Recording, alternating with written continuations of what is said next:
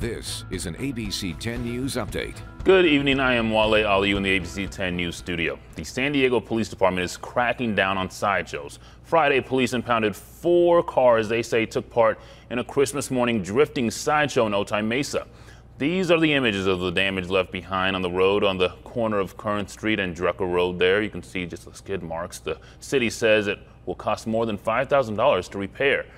The drivers could face charges related to felony vandalism, reckless driving, and speeding. Gas prices continue to slowly creep back up.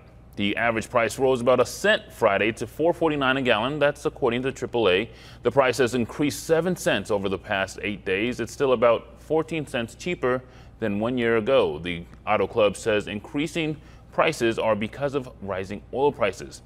As we get ready for a storm this weekend, there are some ways to lower the risk of flooding near your properties. The city of San Diego recommends people sweep and pick up any debris that can collect around storm drains and gutters near your home.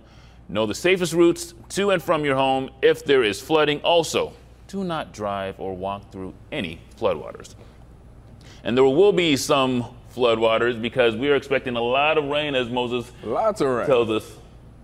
A lot of rain coming this week? Well, well, yeah, it's lots of rain and not a lot of time. We're expecting that rainfall to really start to pick up momentum tomorrow morning. And so from tomorrow, from New Year's Eve at 6 p.m. all the way until New Year's Day at 2 a.m., everywhere around the county is under a flood watch with the exception of the desert. And those most powerful showers, as you can see, are coming right after that clock strikes midnight. And then we have a chance of rain every single day for the rest of the week. Biggest shower expected Sunday, Tuesday, and Thursday. So stay dry.